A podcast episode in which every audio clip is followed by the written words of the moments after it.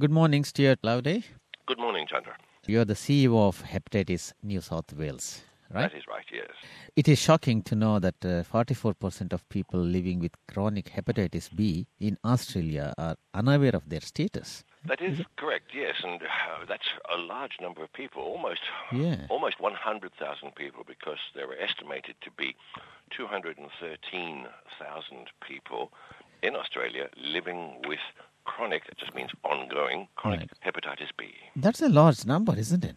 It is a very large number, yes. I mean- 1% of the population. How is hepatitis B contracted and uh, what are its consequences? All right. It's probably useful just to um, establish what hepatitis is, Yeah. first of all. And the word um, hepat means liver and itis, inflammation of. So basically, hepatitis means inflammation of the liver. Liver. And that is where Hmm. something happens to make the liver sick. And in this case, hepatitis B, it's a virus. And that virus is transmitted from one person to another.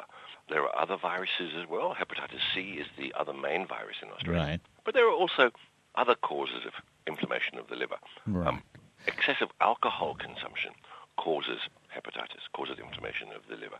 Right. So there are different causes, but in this case we're talking about hepatitis B, and it's transmitted mainly through vertical transmission. That means That- it's passed from a mother who is, or a woman who is living with hepatitis B, who during childbirth, through blood-to-blood transmission, transfers or transmits the virus to her baby, her newborn baby.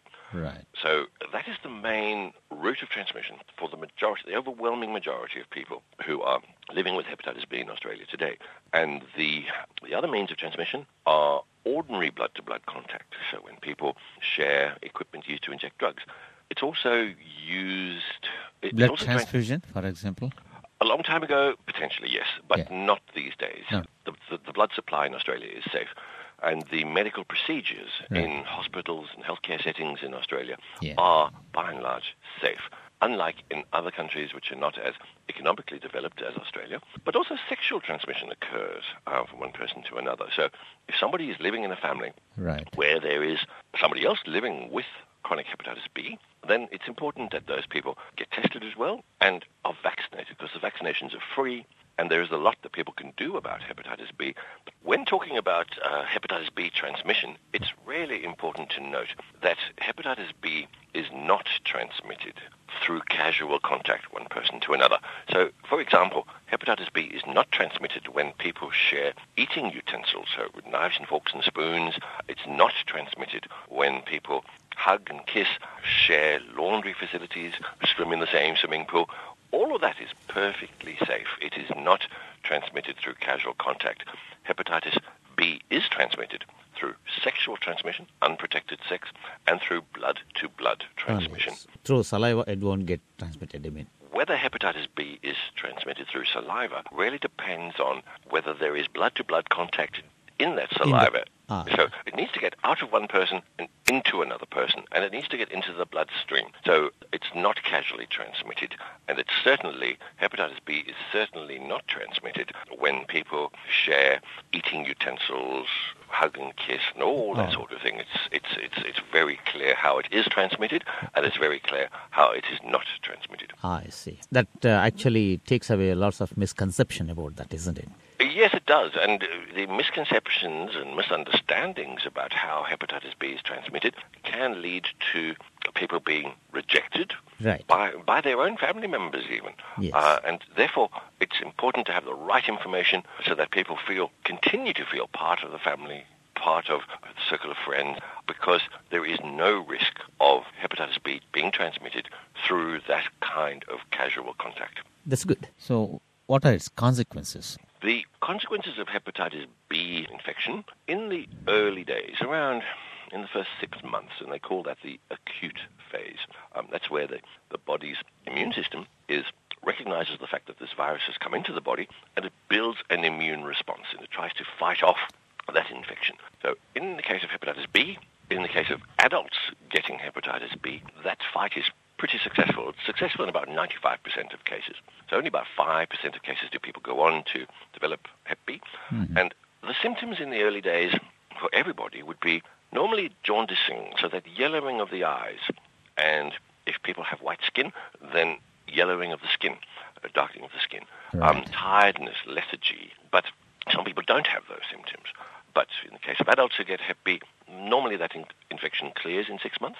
Right. But in the case of babies who get hepatitis B, this is the main transmission route, remember, there, because the baby's own immune system is not sufficiently developed yet, that fight to fight off the virus is successful only in 5% of cases. So there's a 95% chance Mm, of that baby developing ongoing Hep B. But there is an effective and safe vaccine against Hep B.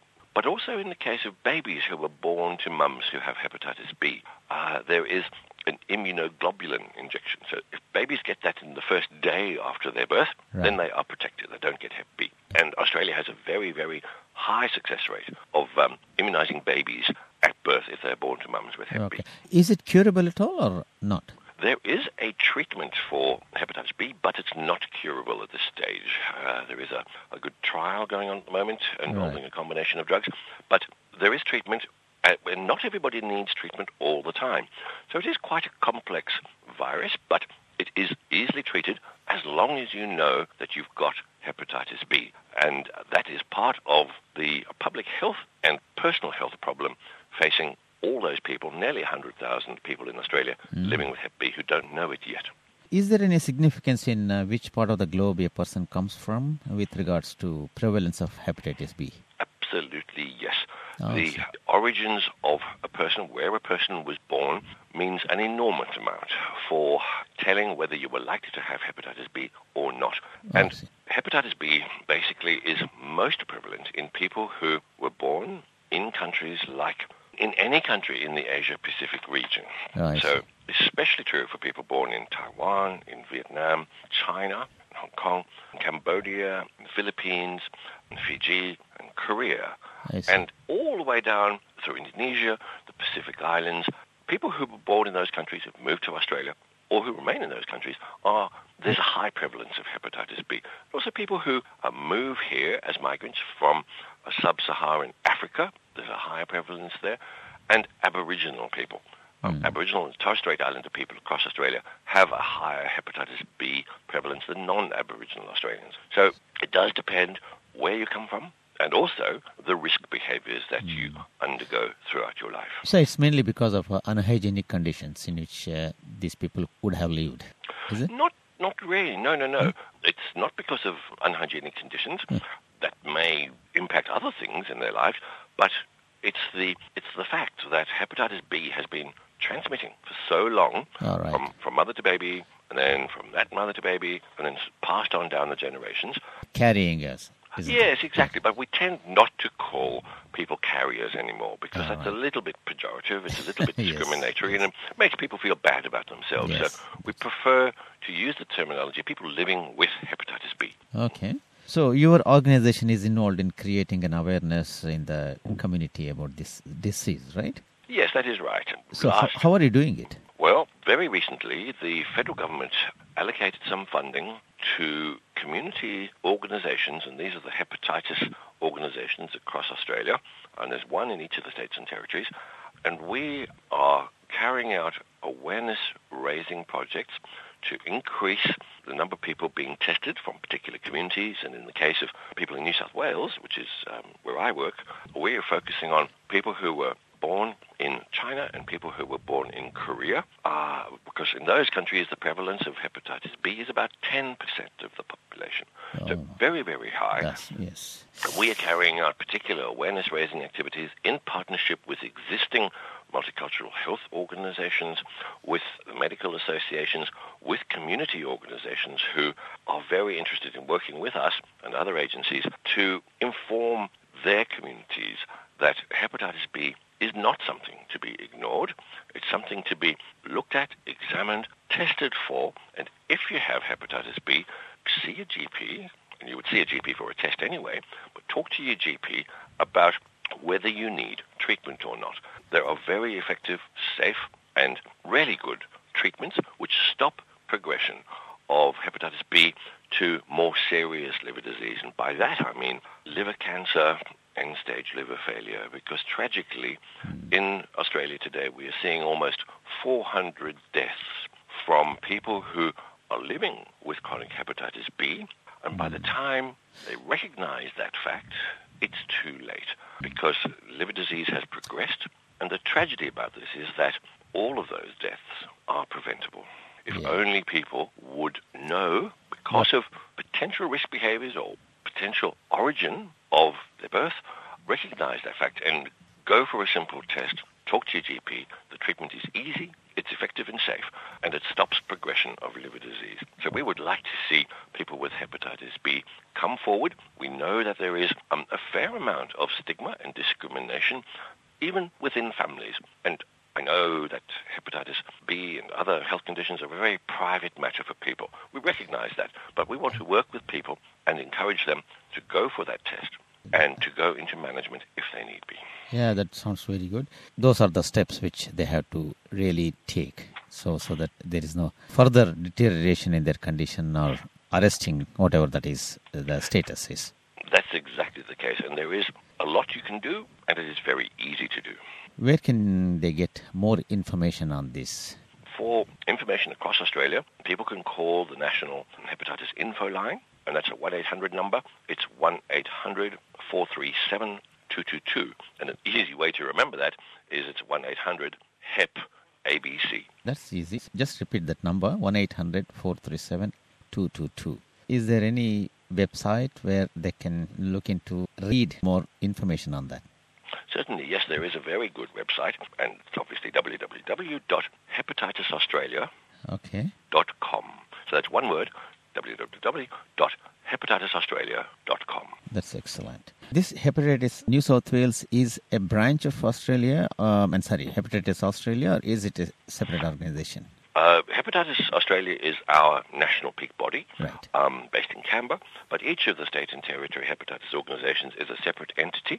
Um, we're not branches, but we all offer very, very similar services, information, support, referral, and advocacy services on behalf of people living with Hep B or Hep C. So by going to those organisations or people speaking to their multicultural health organisation in their state and territory or people speaking to their doctor, um, there is an enormous amount of information around about hepatitis B. So it really is beneficial if people get informed, get familiar with the subject, talk to people about it, and if needs be, talk confidentially to somebody on one of those info lines. Because wherever you phone, for, you know, wherever you're based in whatever state and territory, you get through to the info line in your state and territory, and they will help you with referrals to doctors, to liver clinics, um, and to information about prevention and to information about management and treatment. All right. Okay. Do you have uh, interpreter services or translator services? Uh, we certainly use the national um, interpreter service, Right. um, and if, uh, if if people phone the normal number, I'm sorry I don't have it to hand. I think you might have it there at SBS. We can get it. That's not a problem. Yeah. Thank you. Yes. So so people with hepatitis B, um, if they if they do not feel confident about speaking English, then they can certainly use the interpreter service, and we welcome that. All right. Okay. So it's at the other end. So thank you very much, uh, Stuart Loveday, for your time. You have a big task on your hand to educate all these people, right? I mean, inform all these people and create an awareness in the communities. Yes. Uh, absolutely, yes, Chandra. And I thank you and, and SBS Radio for helping raise awareness about this condition. It is shocking in terms of the numbers, but it's, it's easy to work with. All people need to know is to be informed and to have, once they know they've got hepatitis B, to keep seeing their doctor for regular tests, at least annually, simple blood tests, because that will tell you, according to the blood test result, whether people need treatment or not. And treatment is really important at certain times of living with hepatitis B because that treatment prevents your liver, it's a very important organ, prevents your liver and your liver disease from progressing to a more serious state. So really, really important to be informed and take action. Thank you very much, Stuart Loveday. Thank you very much, Chandra.